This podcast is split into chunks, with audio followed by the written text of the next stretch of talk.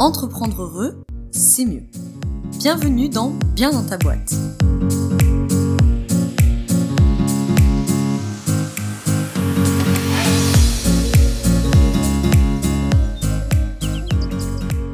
Bonjour à tous, bienvenue dans ce nouvel épisode du podcast Bien dans ta boîte. Aujourd'hui, je vous retrouve avec un nouvel épisode où on reçoit euh, une consoeur, collègue et amie Chloé Chaperon, qui est psychologue clinicienne. Et Chloé, aujourd'hui, elle va venir nous parler de ce vaste et important sujet qui est le trauma, qui est l'épisode traumatique d'un point de vue psychologique. Donc, elle va nous expliquer en long, en large, en travers ce qu'est le trauma, ce que n'est pas le trauma. On va lui poser plein de questions. Merci Chloé d'être euh, arrivée euh, dans le podcast. Très contente de Salut Laura, merci à toi, je suis ravie et merci beaucoup de, de m'accueillir dans ce podcast. Donc, grand plaisir. Avant qu'on s'attaque du coup à ce grand sujet euh, euh, de, de l'épisode traumatique, est-ce que tu peux commencer par te présenter, toi, ton activité et ton parcours? Ok, euh, alors donc je suis Chloé Chaperon, je suis psychologue clinicienne depuis maintenant euh, 2014. Euh, je travaille, j'ai travaillé en psychiatrie d'abord, en psychiatrie adulte quelques années, et puis maintenant je suis essentiellement en, en libéral. J'utilise différents outils, les thérapies comportementales et cognitives, euh, la thérapie d'acceptation et d'engagement, qui est un petit peu une déclinaison quelque part des, des, thérapies comportementales et cognitives, ou TCC pour les plus aguerris. Et puis, j'utilise aussi l'intégration du cycle de la vie qu'on appelle l'ICV, et qui, là, euh, traite en particulier la question du, du trauma. Donc aujourd'hui, on te retrouve principalement en libéral? Ouais. Du coup, région nantaise, si jamais il y en a qui sont euh, dans la région. Tout à fait. Et en visio, oui, non? En visio, euh, ça peut, ça peut se discuter. Après, voilà, pour la question du trauma, euh, la visio, j'aime un peu moins. Je pense que les approches psychocorporelles en face à face, c'est quand même euh, ce qu'il y a de, de mieux. Mais bon, on peut toujours en, en parler. Donc, comme ça, je le dis euh, d'entrée, si au fur et à mesure de l'épisode, vous avez envie de contacter euh, Chloé ou d'aller voir un peu ce qu'elle fait, je mets euh, dans la barre de description associée à ce podcast, peu importe la plateforme où vous êtes, les, les, liens pour pouvoir voilà la retrouver d'une manière ou d'une autre. Alors, du coup, on va commencer par une question très large. C'est quoi un traumatisme psychologiquement parlant? Alors, déjà, je pense que c'est important de dire avant toute chose que si une personne se sent pas bien à l'écoute de ce que je suis en train de dire, surtout qu'elle arrête d'écouter et qu'elle n'hésite pas à prendre rendez-vous à quelqu'un. Voilà, je voulais juste mettre cette petite parenthèse. Euh, voilà, donc je vais vous parler de la question du trauma de manière assez large. Et pour ça, ce qui peut être intéressant, c'est de penser à la question du souvenir. Euh, en fait, on va dire qu'un souvenir normal, c'est un souvenir qui peut être facilement intégré euh, par le cerveau. Et du coup, j'ai conscience rapidement de, ben voilà, ce, souvenir-là, il m'appartient, il m'est arrivé, et maintenant, je sais que c'est terminé. Le souvenir traumatique, c'est plus compliqué que ça. Il est un petit peu comme encapsulé euh, et il va se réveiller parfois de manière inopinée. On va dire que euh, c'est comme si le, cerveau, la région plus, en plus particulièrement de l'hippocampe, euh, ne pouvait pas faire son travail de, de digestion de ce souvenir-là. Et donc, euh, ça, va, ça va réveiller finalement l'amygdale, qui est une partie qui s'occupe de la peur, de la question du danger. Et du coup, de manière inopinée, bah, dès qu'il va se passer quelque chose qui va ressembler à ce souvenir traumatique, ça va se réveiller et ça va venir euh, me créer bah, peut-être des flashbacks, peut-être des cauchemars ou euh, mon rythme cardiaque qui va s'accélérer. Euh, voilà. Donc c'est finalement la question d'un souvenir qui n'est pas suffisamment bien intégré dans le corps et qui se réveille chaque fois que de près ou de loin il y a quelque chose qui ressemble à ce que j'ai vécu de traumatique. Et alors justement, à partir de quand, de quoi est-ce qu'on peut parler de trauma? Ben là, la question, elle est très compliquée parce que finalement, c'est hyper personnel. Euh, dans le DSM, qui est notre euh, manuel diagnostique et statistique euh, des, des, soignants, on va dire, qui est plutôt de, américain, euh, eux, ils catégorisent ça vraiment en parlant bah, de, voilà, de, de moments où on a été confronté peut-être à la mort, malheureusement, témoin, euh, où on a eu peur de mourir ou bien euh, euh, plutôt des, des traumatismes d'ordre sexuel. Euh, voilà, donc là, c'est clair et net que ça fait euh, effraction, on va dire, dans bah, le reste de notre vie. Enfin, on voit bien qu'il y a un, un, événement anormal dans le reste de notre vie. Ça, On peut parler de trauma de type 1. Euh, bon, je suis désolée, hein, je suis un peu dans le jargon, mais le type 1, on va dire que c'est ça, c'est un événement isolé par rapport à le reste de ma vie où c'est ok, on va dire à peu près.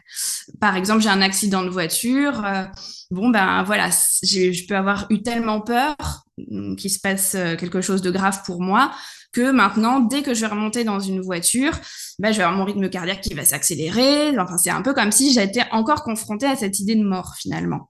Ça, c'est quelque chose d'isolé parce que le, dans le reste de ma vie, on va dire que ça fonctionne bien, c'est OK. Donc, il y a deux solutions pour ce, pour ce trauma de type 1. Soit ça fait un état de stress aigu. Ça veut dire que pendant quelques, pendant un mois, je crois, euh, on dit que ça, ça dure un mois. Ben voilà, je suis pas très tranquille. Euh, c'est normal, j'ai vécu quelque chose de difficile. Mais ça se résout tout seul. Finalement, au fur et à mesure, ma vie reprend, euh, j'ai des amis, j'en parle à mon conjoint, bref, le fil de ma vie peut reprendre normalement, ça s'intègre tout seul. Mais il peut arriver que ce soit pas le cas et que du coup, comme je le disais tout à l'heure, je remonte dans ma voiture et à nouveau je sois activée. Là, ça s'intègre pas.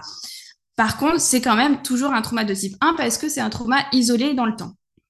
Ensuite, euh, donc comme je le dis, soit euh, quelque chose peut faire trauma ou quelque chose ne peut pas faire trauma, même s'il y a un événement qui est quand même considéré comme grave c'est pas automatique que ça fasse euh, un état de stress post-traumatique. Ensuite, il y a les traumas plus qu'on appelle de type 2, qui malheureusement, eux, sont plus répétés dans le temps. Ça concerne malheureusement souvent l'enfance, euh, les figures d'attachement avec lesquelles on a vécu euh, dans des relations un petit peu compliquées, où notre figure d'attachement qui est censée prendre soin de nous quelque part est peut-être imprévisible ou euh, bah, suscite finalement la peur alors qu'elle est censée susciter bah, l'amour, le soin, etc.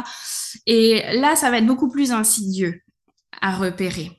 Je pense qu'il peut y avoir des manifestations de type dissociation, ce genre de choses. Donc la dissociation, ça va se caractériser pas mal par ces histoires de cauchemars, ces reviviscences, sensation de ne plus être totalement bien connecté avec son corps.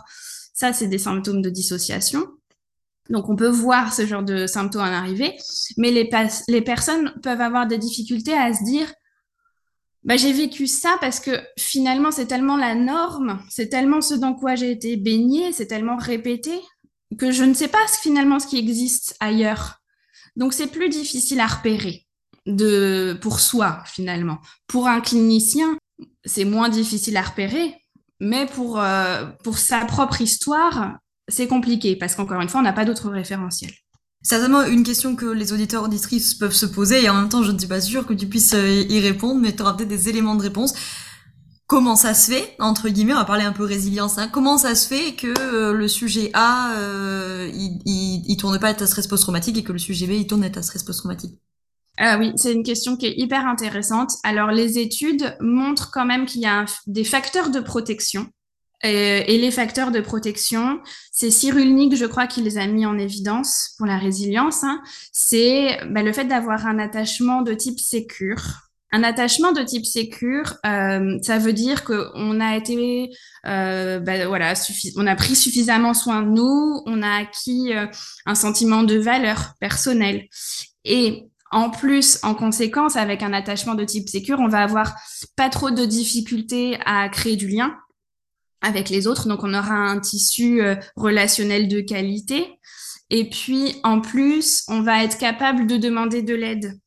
Donc, si rapidement, j'ai mon soutien social qui se met en place, si en plus, à l'intérieur, je suis assez solide, il y a des chances pour que je ne fasse pas un état de stress post-traumatique. Alors que, en effet, si j'ai un attachement un petit peu plus, euh, ben, je sais pas, évitant, par exemple, donc ça veut dire bah, là pour le coup j'ai du mal à de demander de l'aide, j'ai un peu appris qu'on pouvait compter que sur soi-même. Euh, ben là, ça veut probablement dire que en effet, au niveau de mon estime de moi, au niveau de ma régulation émotionnelle aussi, ça va être plus difficile de manière générale et donc j'ai plus de risque, en effet, de faire un état de stress post-traumatique. Et on va le voir, on va voir des, des personnes qui peut-être sont plus enclins à avoir bah, des addictions, des troubles alimentaires, euh, ce genre de comportements qui viennent parler d'une difficulté de régulation émotionnelle qui était quand même préexistante au trauma, vraiment au moment où on a pu repérer la rupture avec, avec le reste de la vie.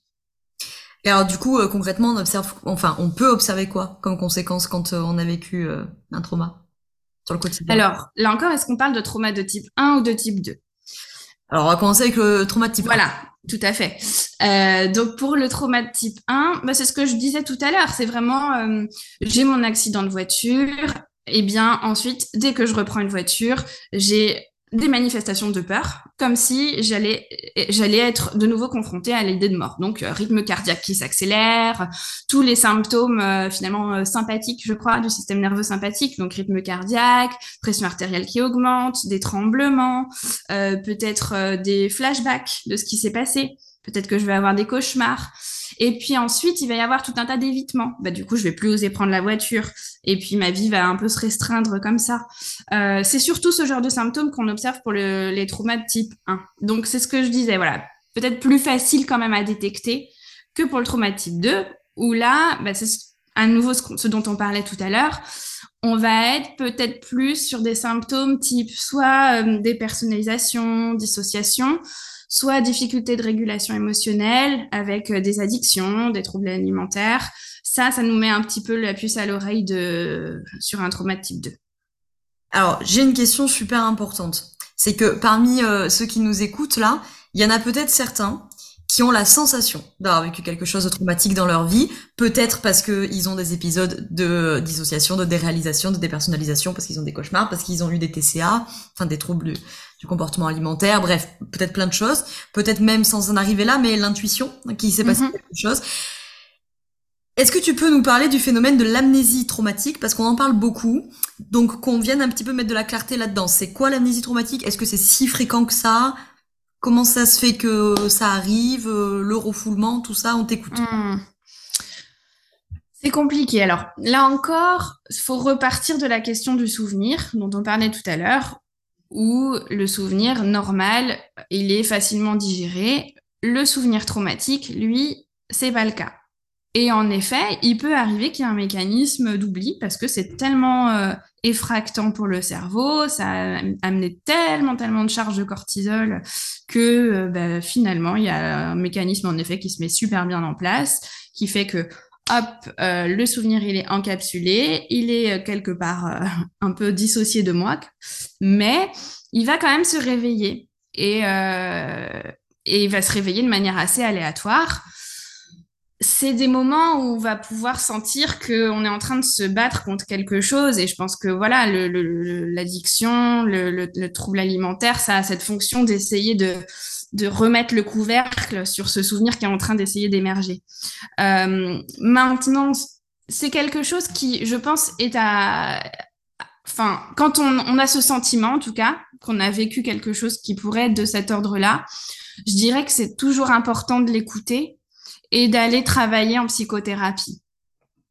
Parce que, comme on le disait tout à l'heure, on peut avoir un peu tendance à aller chercher son trauma de type 1 son euh, gros truc qui, euh, voilà, qui explique euh, ses troubles, son gros accident de voiture quelque part que j'aurais oublié. Mais comme on l'a dit, parfois c'est pas de cet ordre-là. C'est plutôt de l'ordre d'une ambiance, mais qui est pas pour autant normale et qui nécessite d'être traité et qui va même peut-être être un peu plus compliqué à traiter parce que bah, c'est là depuis plus longtemps, ça a vraiment constitué une toile de fond de, ce que ce qu'on a vécu.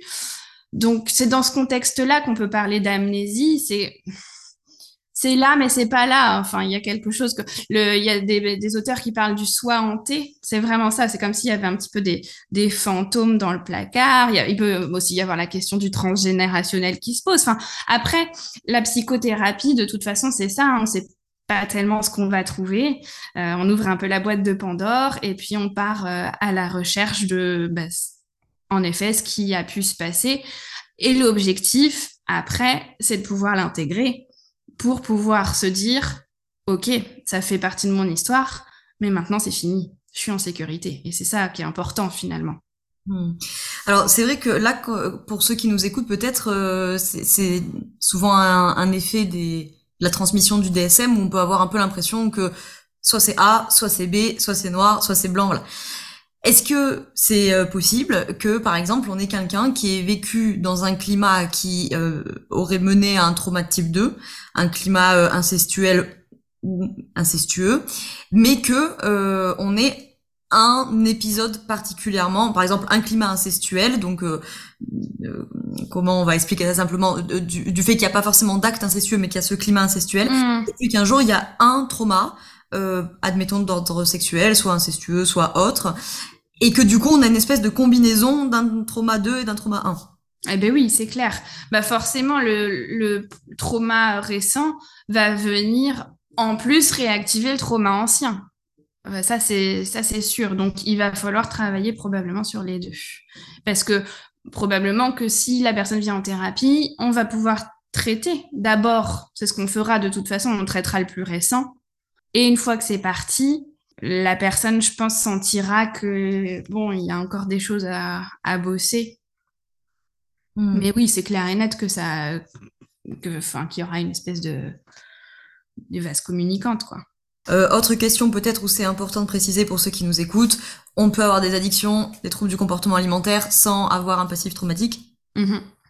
Oui, oui. C'est important de le préciser, je pense. oui, mais ça vient parler de, euh, ça vient parler de difficultés de régulation émotionnelle, et ça vaut le coup quand même d'aller se pencher sur pourquoi est-ce que c'est difficile de réguler nos émotions. Tu as raison, on va pas forcément parler de trauma là, mais euh, bon, comment est-ce qu'on a validé mes émotions dans la famille? Comment est-ce qu'on les a accueillies? Maintenant, la question de quand est-ce que ça fait trauma, quand est-ce que ça fait pas trauma, elle est super vaste. Il y a euh, tout le courant autour des violences éducatives ordinaires qui est en train de vraiment émerger. Et, euh, bon, moi, je trouve qu'en effet, l'invalidation émotionnelle du tout petit ou du, petit, à proprement parler, on ne parle pas de trauma, mais enfin quand même. Oui, Ça a des répercussions ensuite sur notre vie d'adulte, donc euh, c'est quand même important. Et alors du coup, par rapport à cette amnésie traumatique, euh, alors je sais pas si tu as, des chiffres à nous partager ou pas, mais est-ce que d'une manière générale, tu sais si c'est un phénomène qui est si fréquent? Parce que je, je trouve que des fois, euh, on en parle beaucoup des mmh. les réseaux sociaux et que euh, peut-être euh, à l'inverse, euh, il y a peut-être beaucoup de gens qui nous écoutent et qui ont besoin d'être à très juste titre, comme tu l'as dit, soutenus dans les intuitions, les ressentis, etc. Et à l'inverse, des fois, on se retrouve avec des personnes qu'on cicatrise entre guillemets et, et, qui vont partir du principe qu'en fait, il y a une amnésie traumatique, alors que des fois peut-être pas. Alors, mmh. est-ce que c'est si fréquent que ça, ce phénomène d'amnésie traumatique ou pas? Alors très honnêtement, je n'ai pas de chiffres là. Maintenant, je trouve que le, terme, en fait, c'est ça. Le, terme me fait peur. J'entends amnésie traumatique, ça fait un peu flipper. Mm. Euh, on imagine un truc, euh, voilà.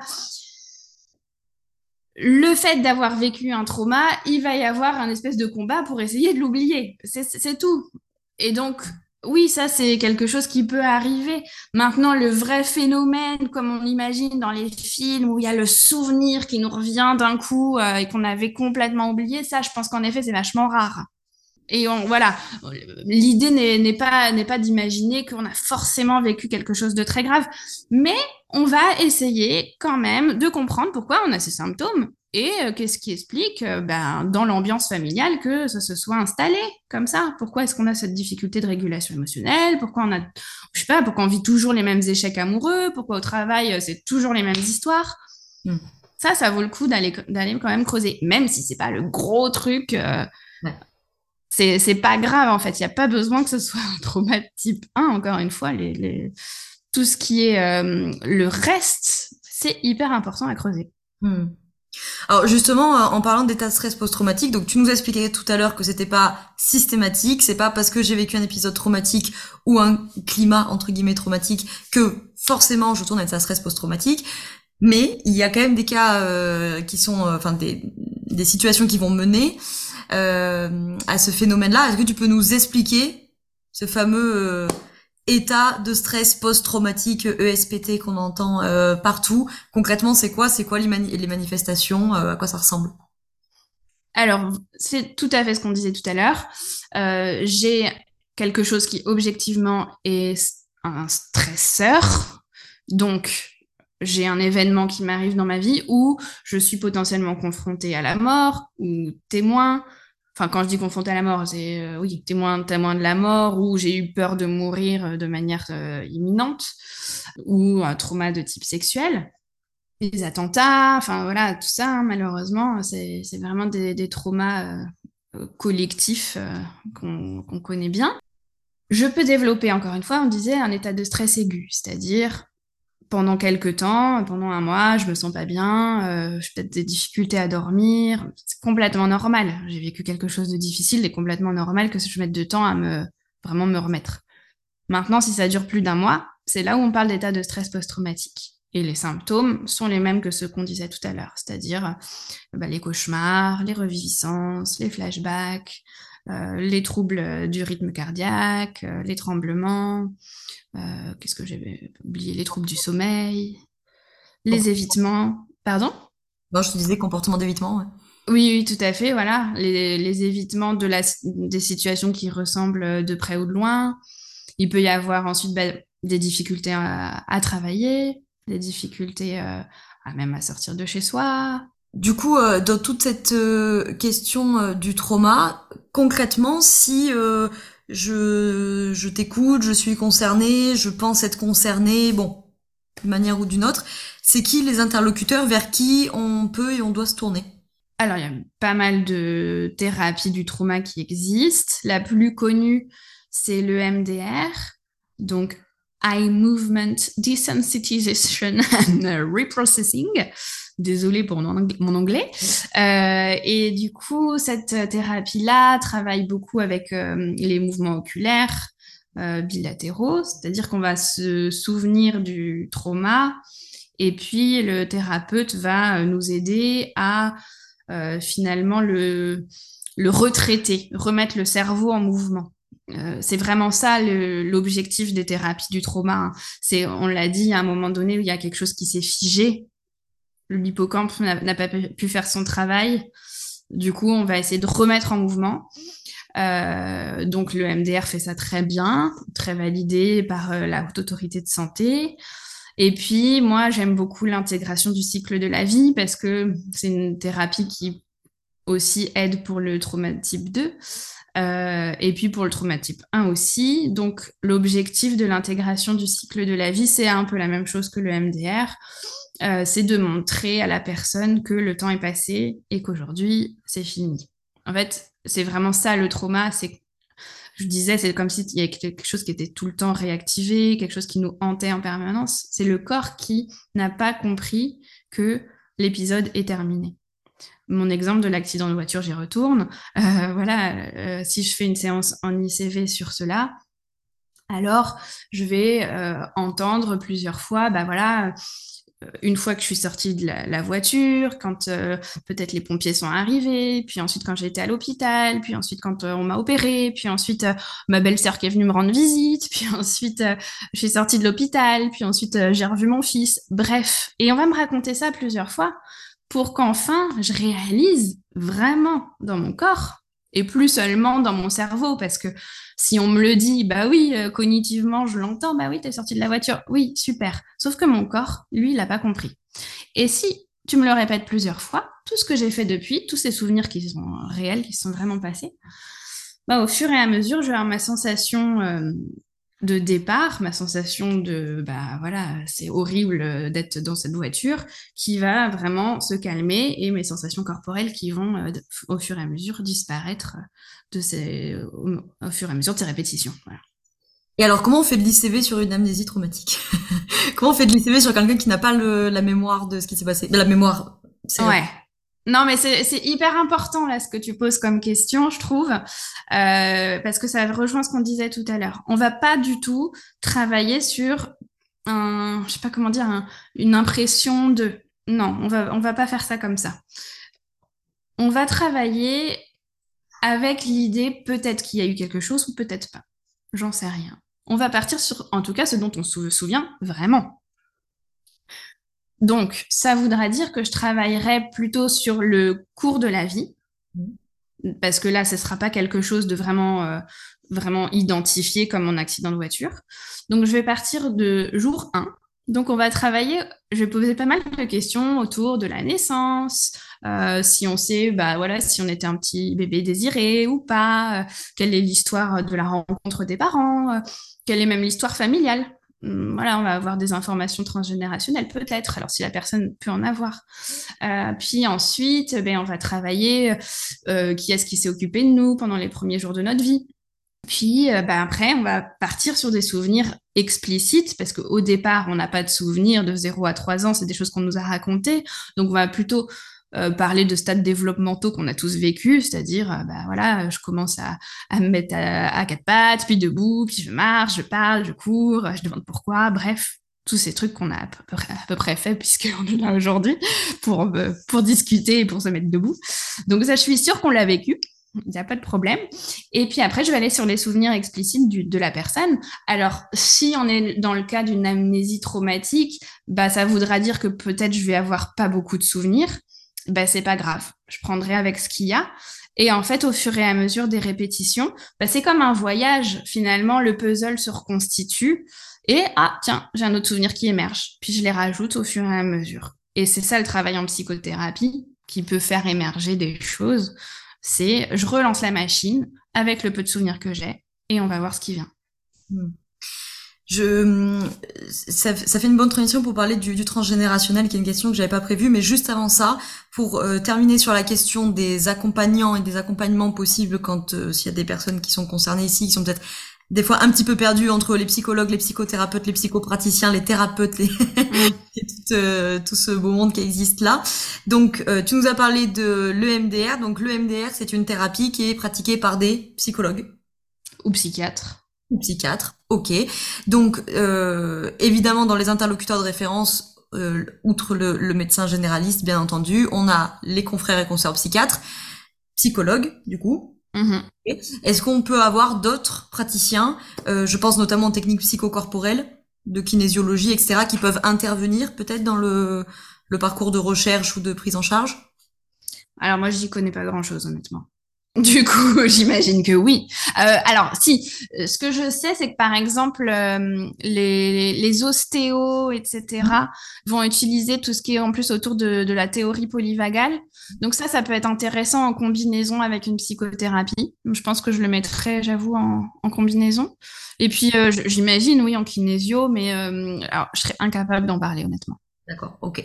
Alors, euh, les peut-être les, les confrères, consoeurs, psychologues qui font de l'hypnose aussi oui, tout à fait. Alors effectivement, du coup. EFT. De l'EFT, ouais. Euh, bon, voilà. S'il y en a parmi vous, peut-être effectivement euh, les, les, confrères, consoeurs euh, kinésio ou d'une manière générale, tous ceux qui travaillent autour du, du psychocorporel, ça peut être intéressant. Mm, mm, mm. Ceux qui travaillent autour de la thérapie familiale au sens large peuvent être intéressants. Oui, oui, oui, complètement, complètement. Et puis des fois, on combine hein, plusieurs approches, ça peut être top aussi. Ouais. Eh bien, Justement, en parlant de combiner différentes approches, tu m'as fait une belle transition. La question n'était pas prévue, mais je pense qu'elle est quand même intéressante et qu'il y en a plein qui doivent se la poser parmi ceux qui nous écoutent. Tu as évoqué tout à l'heure la piste du transgénérationnel. Alors, ma première question, alors déjà, je vais te laisser nous expliquer euh, ce qu'est le, transgénérationnel. Et ma question, peut-être pour ceux qui nous écoutent, ça serait, est-ce que c'est possible que je porte le trauma des générations, enfin, de quelqu'un d'une génération précédente et que moi, je n'en ai pas vécu dans ma vie à moi? Alors, euh, la question du transgénérationnel, euh, c'est hum, beaucoup en France Tarquinho qui travaille dessus. Ça pose la question de l'épigénétique. En fait, selon certaines recherches, euh, il semblerait que lorsqu'il y a trauma, cela viendrait modifier le cariotype.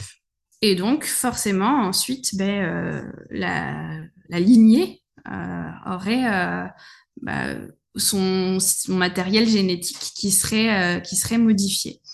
Donc ça, c'est euh, la piste scientifique. Et puis, euh, en effet, c'est des... Enfin, je ne saurais pas te répondre noir ou blanc, finalement. À mon avis, c'est quelque chose qui, qui mérite d'être creusé.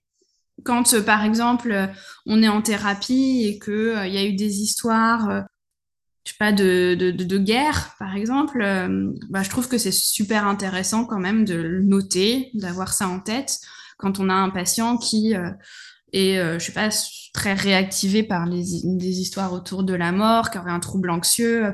Bah, faire un petit lien à ce niveau-là, c'est quand même, c'est quand même une piste qui, qui est quand même intéressante à creuser, quoi. Alors du coup, on a évoqué plein de choses dans cet épisode, de ce qu'était le trauma, on a parlé de l'amnésie traumatique, on a parlé de l'état de stress aigu, de l'état de stress post-traumatique, on a parlé transgénérationnel, on a parlé plein de choses.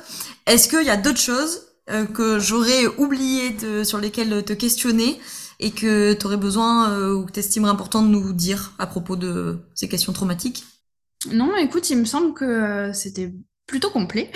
Donc, euh, non, bravo à toi. à mon avis, alors après, voilà, cette question, elle est hyper large et il y a probablement plein, plein de choses dont, dont je n'ai pas parlé. Mais il me semble que pour une première approche, oui, c'est ça, c'est quand même, c'est quand même OK, à mon avis. Alors, il y a peut-être une, dernière question qui est je pense à nos auditeurs auditrices qui peut-être sont concernés. Euh, je, je, j'enfonce une porte ouverte, mais je pense qu'elle est importante à poser cette question. Est-ce qu'on peut se soigner d'un trauma? Oui, oui, oui, tout à fait. Tout à fait, tout à fait. Les, les, les, thérapies dont on a parlé tout à l'heure ont, vraiment de très bons résultats. Alors après, il faut pas s'attendre à quelque chose de magique. Euh, il faudra prendre le temps. Il faudra prendre le temps de se poser. C'est vrai que bah, il y a les thérapies brèves qui amènent vraiment l'idée que euh, on peut vite résoudre les choses, mais voilà, quand il s'agit de, de, trauma, c'est pas vrai. C'est des thérapies qui durent quand même longtemps. Euh, moi, je n'hésiterais pas à dire que c'est autour de six ans, par exemple, hein, quand on est euh, sur quelque chose de type 2. Enfin, quand il y a beaucoup, beaucoup de choses à à enlever en fait, hein, parce que moi je vois vraiment ça comme si, euh, euh, comme si on épluchait un oignon. Euh, l'idée c'est d'aller se reconnecter avec son soi central et on va enlever les pelures d'oignon qui empêchent la connexion à soi finalement, avec toutes ces parties protectrices qui se sont mises en place parce qu'il y a eu euh, parce qu'il y a eu différents traumas. Donc ça va prendre du temps, mais oui, c'est possible d'avoir une amélioration de qualité de vie. On va voir euh, des personnes qui vont être mieux régulées au niveau émotionnel. On va voir des personnes qui vont être capables de beaucoup mieux s'affirmer, parce que c'est ça aussi la question euh, du trauma plus type 2. C'est aussi, on n'en a pas parlé, mais c'est des difficultés d'affirmation de soi, des difficultés d'estime de soi qui sont qui vraiment pourrissent la vie au quotidien. L'impossibilité de dire ben, je sais pas, son patron, euh, j'ai besoin de ci ou j'ai besoin de ça parce qu'il y a quelque chose de, par exemple, trop paternel où mon père était trop terrorisant pour que je puisse euh, exprimer mes besoins. Et ça, c'est quand même des choses qui vont pouvoir être traitées rapidement en thérapie. Et, euh, et en tout cas, ça mérite vraiment de le faire. Ça mérite de, de faire ce, ce chemin pour, pour avoir une meilleure qualité de vie, je pense. Oui, ce que, ce que je me permets d'ajouter, tu, tu commenteras hein, dans un sens ou dans l'autre, mm. euh, pour les personnes qui, qui nous écoutent, hein, qui peuvent être concernées, c'est que bon, évidemment, c'est pas un sujet euh, à prendre à la légère. Si vous êtes concerné euh, de près ou de loin, ou que vous pensez l'être, etc., comme disait Chloé, plutôt, euh, même si on est dans le registre du ressenti, de l'intuition, de aller investiguer, avec évidemment les thérapeutes qui vous parlent le plus et surtout en lesquels vous avez confiance, évidemment, pour pour voir peut-être comme tu disais tout à l'heure, on n'arrivera peut-être pas à la conclusion traumatique et peut-être qu'il y aura autre chose dans la question émotionnelle, dans la question familiale, etc. Mais au moins, vous aurez écouté ce, ce cet élan, cette, cette, cet instinct. Euh, je, je, me rappelle d'un de, mes profs de fac de psycho qui disait euh, le corps a, a, meilleure mémoire que la tête. Euh, c'est pour ça que je, je, disais aussi que les approches psychocorporelles peuvent être peut-être intéressantes des fois en complément des thérapies plus cérébrales entre guillemets plus euh, mentalo-émotionnelles parce que le corps euh, se rappelle bien et, notamment que dans la question euh, amnésique s'il y en a qui sont euh, concernés c'est pas parce que la tête ne s'en rappelle pas que le reste de l'organisme lui ne s'en rappelle pas donc les intuitions sont pas non plus fortuites et enfin pas toujours fortuites et pas toujours le coup de la coïncidence du hasard ou ou de je sais pas pourquoi c'est là. Et et que l'inconscient a bonne mémoire et, et j'en avais beaucoup discuté avec une collègue qui est psychologue, criminologue, spécialisée sur ces questions-là et qui travaille en hypnose et qui le dit souvent de l'inconscient a bonne mémoire, mais l'inconscient euh, euh, joue pas a priori euh, contre ton camp. Et donc il laissera pas non plus remonter des choses que la sphère psychique n'est pas en capacité après d'absorber, d'intégrer, comme tu dis avec ton vocabulaire d'ICV. Donc je crois que ça, ça peut être peut-être être tranquillisant aussi de se dire que euh, comme tu le disais tout à l'heure, en fait, le, la reviviscence traumatique avec le flash d'un coup qui s'impose à toi, c'est quand même relativement rare parce que je pense que c'est quelque chose qui peut aussi être inquiétant, peut-être pour ceux qui nous écoutent. Qu'est-ce que tu as à commenter sur tout ça? Alors oui, super, euh, super intéressant. Euh, alors ça me fait penser à deux choses dont j'ai pas parlé. Déjà, ça me fait penser à une référence bibliographique qui est géniale, qui fait euh, complètement écho à ce que tu dis, qui s'appelle Le corps n'oublie rien. Je crois que c'est Van der Kolk qui a écrit ce, bouquin qui est, vraiment top et qui parle de tout ce qui est aussi yoga hein, dans, dans le trauma, vraiment super, super intéressant. Et deuxième chose que j'ai envie d'ajouter pour aussi rassurer sur cette histoire-là d'amnésie traumatique, etc., c'est que le thérapeute que vous allez choisir euh, formé au psychotrauma, euh, il doit respecter, c'est comme ça qu'on est formé, ce qu'on appelle la fenêtre de tolérance. C'est hyper important. On va plus euh, traiter un trauma comme ça, tac, de but en blanc, etc. Il va y avoir tout un tas de travail de régulation émotionnelle avant. Et l'objectif, maintenant, c'est vraiment que la personne reste, alors un petit peu activée, oui, mais pas trop. Et du coup, on va travailler par palier comme ça, parce que la fenêtre de tolérance, au fur et à mesure qu'on va travailler, elle va s'élargir. Ça va être possible d'aller un petit peu plus loin, mais ça va se faire très progressivement. C'est pour ça que euh, maintenant, imaginez euh, le gros truc qui sort d'un coup. ben, euh, enfin, nous, en, psychotrauma, on va vraiment éviter ça, en fait. Mmh. oui, oui. Je crois que je sais plus ce que j'entendais la dernière fois. Ah oui, c'était une psychologue hein, qui disait ça, mais qui disait de toute façon le trauma, euh, soit ça pète d'un coup, soit si ça pète pas d'un coup, c'est que c'est pas un trauma, quoi. Et bon, au-delà de ne pas partager euh, cet avis, euh, je, je, je, me suis dit ça, ça peut être inquiétant aussi peut-être pour celles et ceux mm. qui nous écoutent, parce que peut-être que du coup on a cette image de euh, si j'ai fait une amnésie traumatique, ça va forcément me entre guillemets me péter à la tronche du jour au lendemain. Euh, or, comme tu le disais, finalement, c'est assez rare, et c'est vrai que sur une structure psychique qui est quand même relativement bien foutue, et si elle est capable de refoulement, c'est qu'a priori, elle est pas trop mal foutue. Mm, mm, mm. L'inconscient et, va, va aussi, euh, que vous l'entendiez au sens freudien ou au sens cognitif, hein, mais distiller, entre guillemets, on peut dire ça comme ça, les informations, qu'elles soient euh, visuelles, sensorielles, mnésiques, etc., en fonction de ce qui est capable d'être réceptionné. Et comme tu le disais tout à l'heure, c'est aussi tout le travail de la thérapie, qui soit côté EMDR, ICV, etc., Mm, mm, mm. Permettre cette intégration petit à petit. Finalement, que vous en ayez, in fine, le souvenir mnésique ou pas. Euh, Exactement. C'est ça. Finalement, on s'en fiche un peu. Alors, euh, une, question là à te poser. Je, remets un deuxième trigger warning sur celui qu'a mis Chloé au tout début. Que euh, si ma question est, trop challengeante à écouter, euh, coupez vous la reprendrez plus tard ou pas, euh, il peut peut-être y avoir la question, des fois, dont le souvenir est nécessaire pour engager des poursuites judiciaires, pour euh, être témoin, etc. Dans ces cas-là, qu'est-ce que tu as à nous dire là-dessus? Est-ce que on peut forcer entre guillemets un souvenir à remonter Est-ce que on pourra pas faire ça? Est-ce que c'est pas une bonne idée de le faire? Non, ouais, je pense vraiment que c'est pas une bonne idée de le faire. si à partir du moment où c'est pas là, c'est pas là. Enfin, je veux dire, on va pas, euh, on, va pas forcer le cerveau, en effet, à se souvenir de quelque chose qui peut pas, euh, qui peut pas encaisser. Donc, euh, donc non, non, je j'irai vraiment pas là-dessus. Bon, bah je crois qu'on a pas mal fait le tour quand même, pas de manière exhaustive. Est-ce que tu as parlé tout à l'heure de quelques auteurs? Est-ce que tu as peut-être des ressources vers lesquelles renvoyer nos auditeurs auditrices qui veulent en savoir plus sur ces questions traumatiques?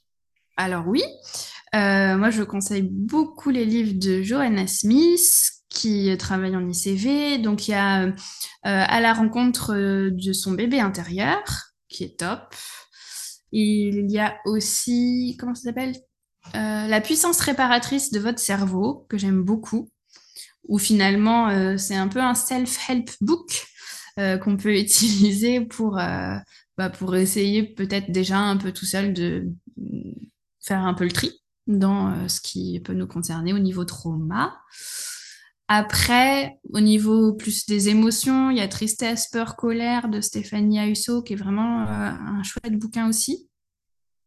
Et puis Le corps n'oublie rien dont on a parlé de Van der Kolk, mais qui est peut-être euh, un poil plus, plus pointu, donc je sais pas, faut voir voir. Si on est passionné par la question, why not?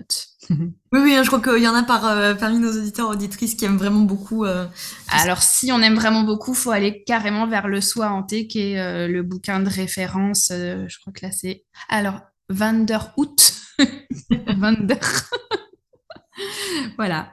Bon, vous inquiétez pas, si vous tapez le soin hanté sur Google, vous devrez Ouais. a priori pas trop tomber sur 25 bouquins différents. A priori. Euh, moi, un bouquin que j'aime bien pour compléter, mais alors on est vraiment dans du technique. Hein. Vous n'êtes pas dans un, un livre de plage euh, qui est peut-être plus orienté euh, sur les violences et notamment les violences sexuelles. C'est euh, Violences et abus sexuels dans la famille de Reynaldo Perron, mais alors qui est un bouquin plutôt orienté là-dessus et qui est vraiment un bouquin euh, technique, quoi. Donc euh, c'est pas euh, comme voilà, on, on y est allé un peu crescendo du coup dans les Mm. vous amusez pas à Reynaldo Perron si vous voulez euh, explorer. Là, ça va être vraiment pour celles et ceux d'entre vous qui veulent préciser vraiment les profils, les comportements, etc. Il y a Muriel Salmona aussi euh, sur le même thème qui est peut-être un poil plus abordable, qui s'appelle, je crois, violence sexuelle. Euh, pareil, c'est une psychiatre et euh, qui est quand même une référence dans le trauma et c'est intéressant de la lire, je trouve. Très bien. Bon, bah vous avez euh, du coup euh, plein de lectures si vous voulez compléter. Vous pouvez retrouver Chloé du coup dans la barre de description l'article associé selon que vous soyez sur des plateformes d'écoute ou que vous soyez sur le site de Bien dans ta boîte. Chloé qu'on retrouve d'ailleurs dans le programme accompagnant euh, pour la prochaine promo puisqu'elle passera en journée, euh, je sais plus où on t'a mis, en journée 6, je crois, Quelque peut-être, je ne sais plus, et qui viendra nous parler justement euh, du trauma à destination des professionnels de l'accompagnement euh, pour savoir, je- j'en dis pas trop, mais pour savoir un peu mieux le, le repérer, le déceler, le réorienter s'il y a besoin, etc. Est-ce que tu peux ajouter quelque chose, Chloé, avant qu'on conclue cet épisode? Bah écoutez, que tout le monde prenne bien soin de soi. C'est déjà pas mal. Merci beaucoup euh, d'avoir répondu à, toutes nos questions et qu'on y voit un petit peu plus clair sur ce sujet euh, important. Et euh, à très bientôt. Merci d'avoir été là. Merci à toi, à très bientôt.